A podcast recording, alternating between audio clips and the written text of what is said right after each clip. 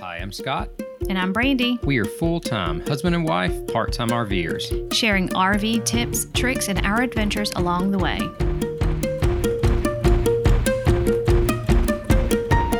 Hello, and welcome to episode 23 of Cramming Memories. Hey, 23. That's right, we're getting older every week. All right, today we wanted to chat about um, safety and security. Ooh. That means at night, I hold Brandy in my arms and I go, You're safe with me. no, that's weird. That's a little weird. But anyway, we're going to jump right in.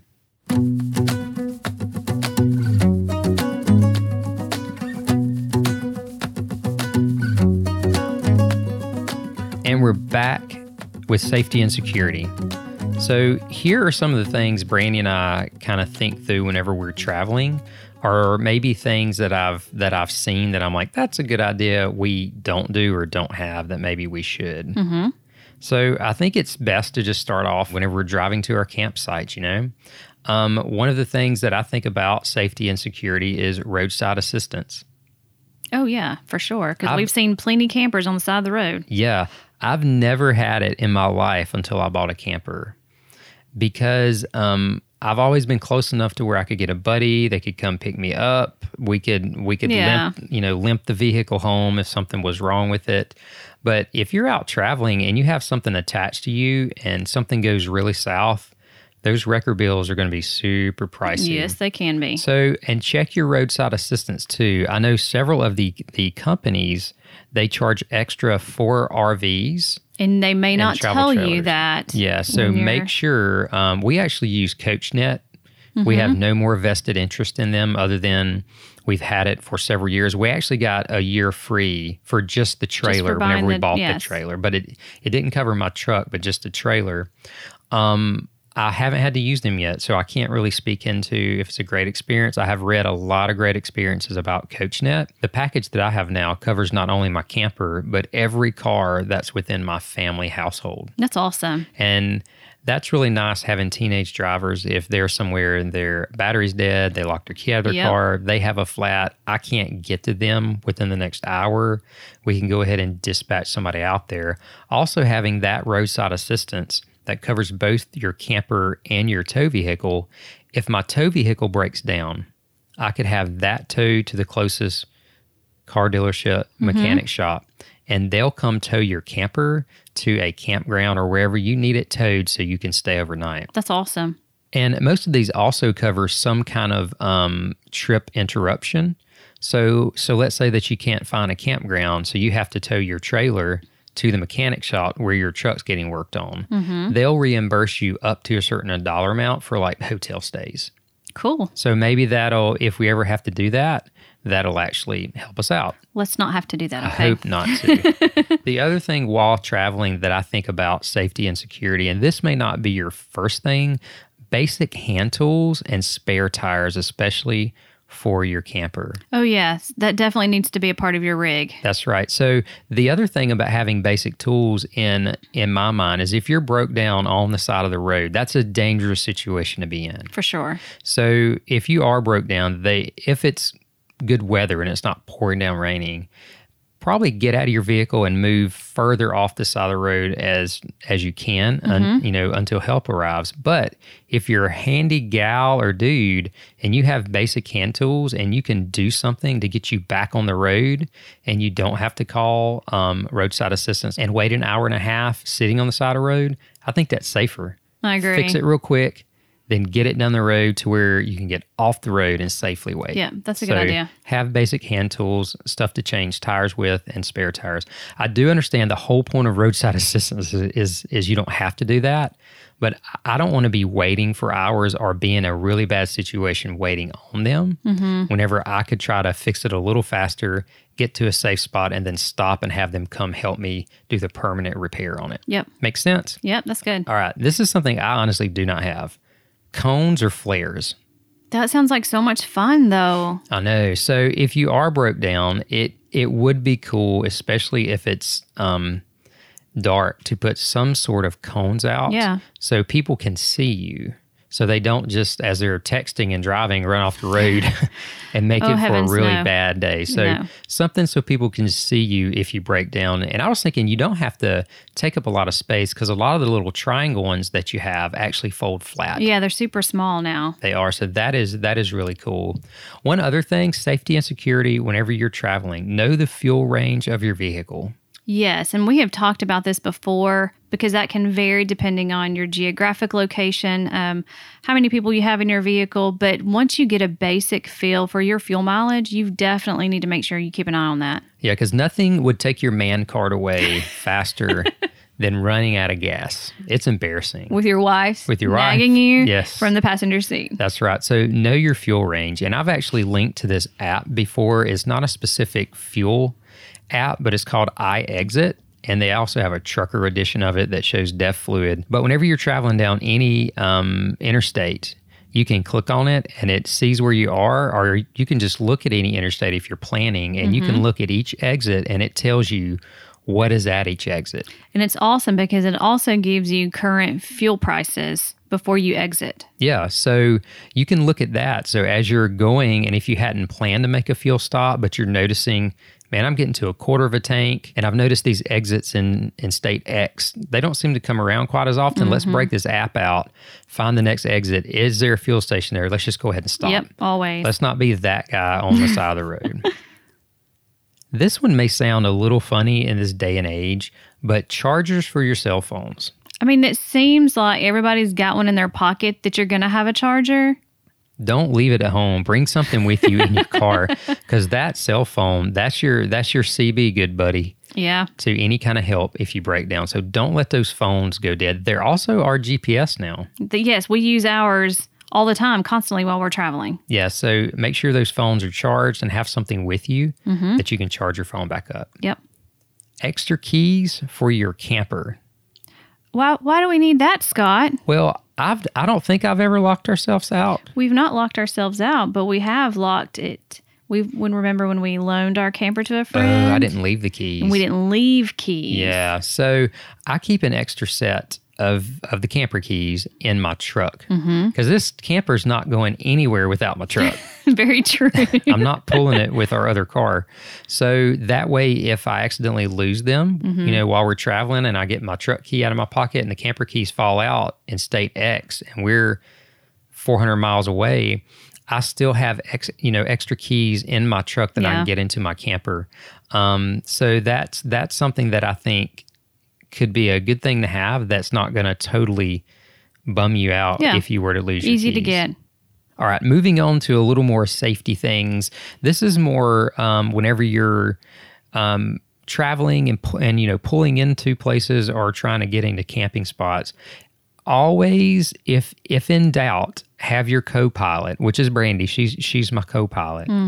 Always have them jump out and spot you, especially at gas stations Oh yeah, that's super scary. gas stations can be very um, un- unnerving because most of them um, are not very RV friendly. And because I don't have a diesel truck, I can't pull around back to where the semis Right. are. So I have to go where all the normal cars are. And they do not care if you're in a trailer or have a big RV. No, not at all. They'll, They'll- sit in their camp. They'll sit in their gas spot for um, 20 minutes. Or they'll just cut you off That's true or too. block you in and all those little all those little islands are definitely tighter than you think so if you're kind of pulling up and you think it's close have them jump out Yep. have them spot you take that extra 30 seconds rather than um, having two hours waiting on somebody to get there to take pictures and file some kind of insurance claim Yes. one other things about fuel stops, um, traveling with kids especially, and I would even say traveling with your spouse, but whenever you're with your family, know where your family is located. So whenever you're pulling a big Mm-hmm. trailer or like an RV, you never know whenever one of your kids is going to jump out because they're bored while you're pumping gas. Yeah. And you pull off and not know they're behind you Yes, that's very true. in front of you. So always kind of be be aware of where the people you're responsible for where they you know where they are, and this goes right into kind of the more safety side. Um, whenever you are traveling as a family, stay together. Whenever you go into fuel stations or restaurants, mm-hmm. stay together as as a group, or at least always have an adult go with one of the kids. And listen, this is not being overbearing, walking a teenager into a rest stop or a gas station. Not in today's day and age. No, I totally agree. I have no problems at all making sure that daddy goes with teenage boy to the potty. A hundred percent, because you just never know. No. And I'm not looking for something bad to happen, uh, you know, under every like rock. But if if there's an adult there, chances of of somebody honestly taking your kids Yeah. drop dramatically. So travel in pairs or just travel in a big family group and sing your Christmas carols Safety or whatever's going numbers, on. safety in That's numbers. Right.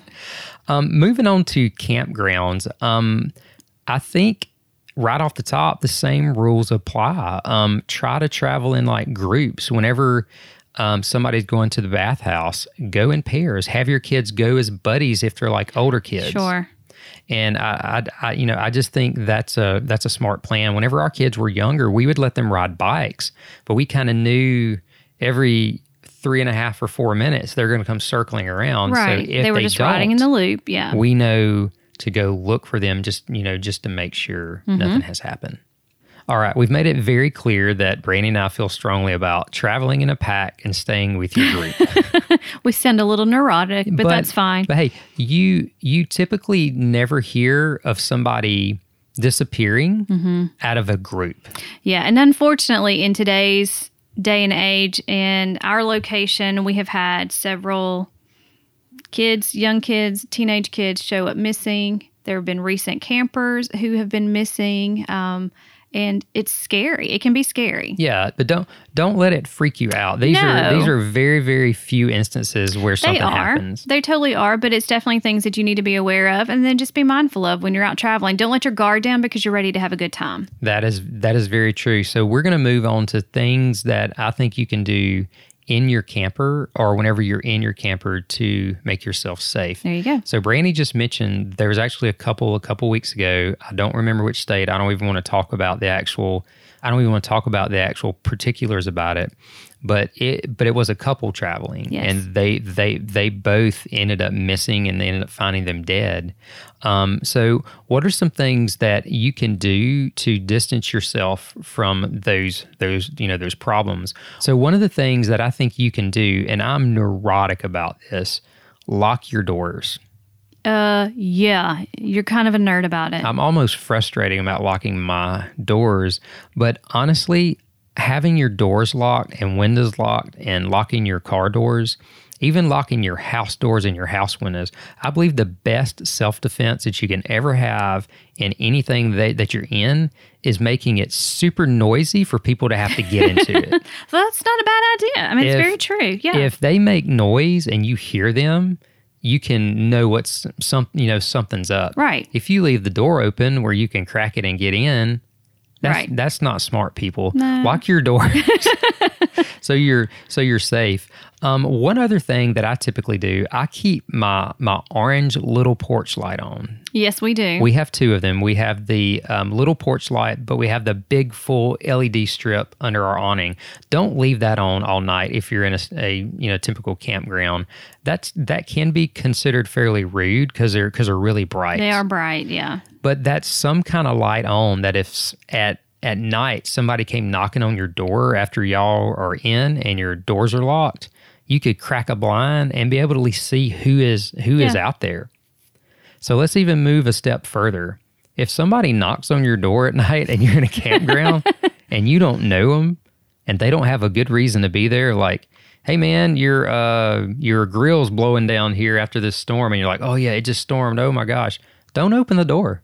Yeah, and that you know that's where discernment comes in because campers can be friendly and we want to enjoy, but we and we do look out for each other. So he's right. So if somebody's knocking on your door to let you know that you've got some gear blowing down the the, the street, sure, of course that's that's being a good neighbor. But somebody that's just kind of weird, Yeah, yeah, you have to just kind of check out all these don't answer situations. the weird guys But um, or girls. Yeah, definitely. But another good self defense thing is is like, don't be looking to be a hero. Yeah, All that you're looking to do is to protect yourself and your and your family. So don't go looking for like trouble. If somebody's knocking on your door and is just asking some something strange, just just be like, "Sorry, man, Can't help you. go away." Right. And use those words, "Nope, go away," and call the park rangers. Mm-hmm. That number is typically on your check-in if you're at any state park or Yep. anything like that. They'll be on Now- all your documents. yeah. Now, if you're at a private park or BLM land, that's definitely not the case. You're kind of your own self. Right. You're on your own. You honestly are on, you know, on your own.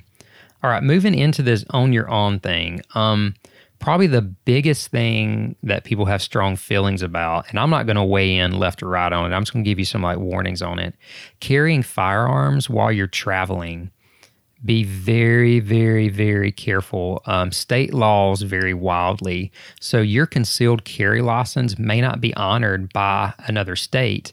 And to be even more wild about it, there are very strict laws against having firearms on federal properties.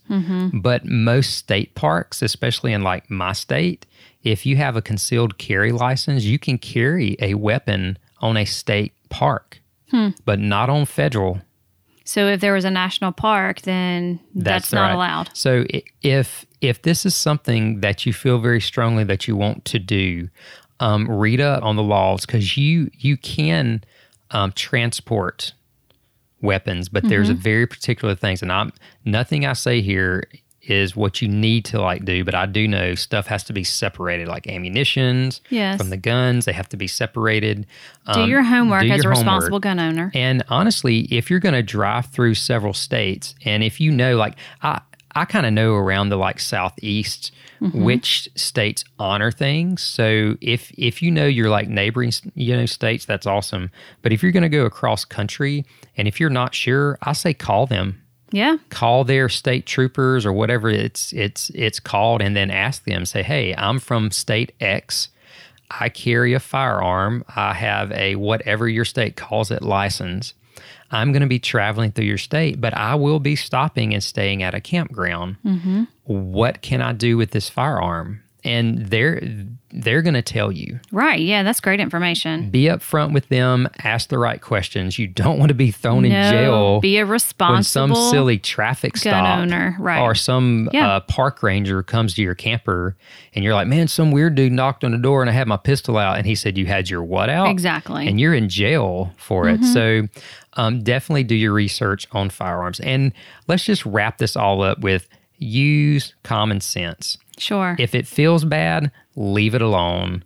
Don't be a hero. Just get out of there. Observe your surroundings. Mm-hmm. If something looks out of place, leave yeah. and then let the authorities know.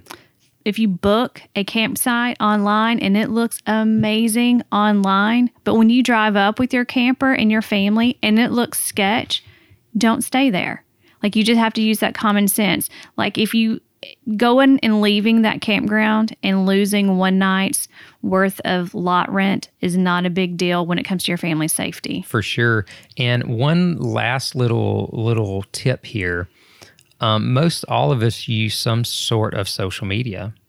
There are tons of Facebook groups, Campendium, RV campground reviews. Um, go and read those. Sure. people are very honest, and they typically only leave a review if they're really really negative. Right. So you're going to know if they were at a campground, and let's just say there were a lot of uh, things going on that they didn't feel comfortable with. Right. Yeah, sure. That's So- definitely true. So do your research up front, and maybe Mm-hmm. that'll save you a little heartache.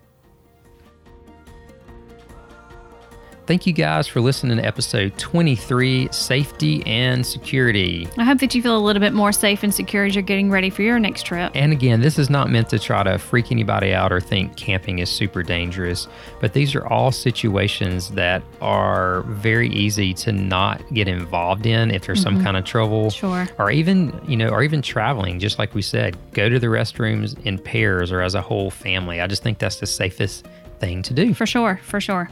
So check us out on Instagram and Facebook. Join our Facebook group. Like us on Instagram. Give us a follow. Give us a review on iTunes of this podcast. Tell us what you think. If you have any questions, if you have any ideas, um, feel free to to connect with us. We'd love to hear from you Yeah, and we are encouraging you to start cramming memories. into everyday life.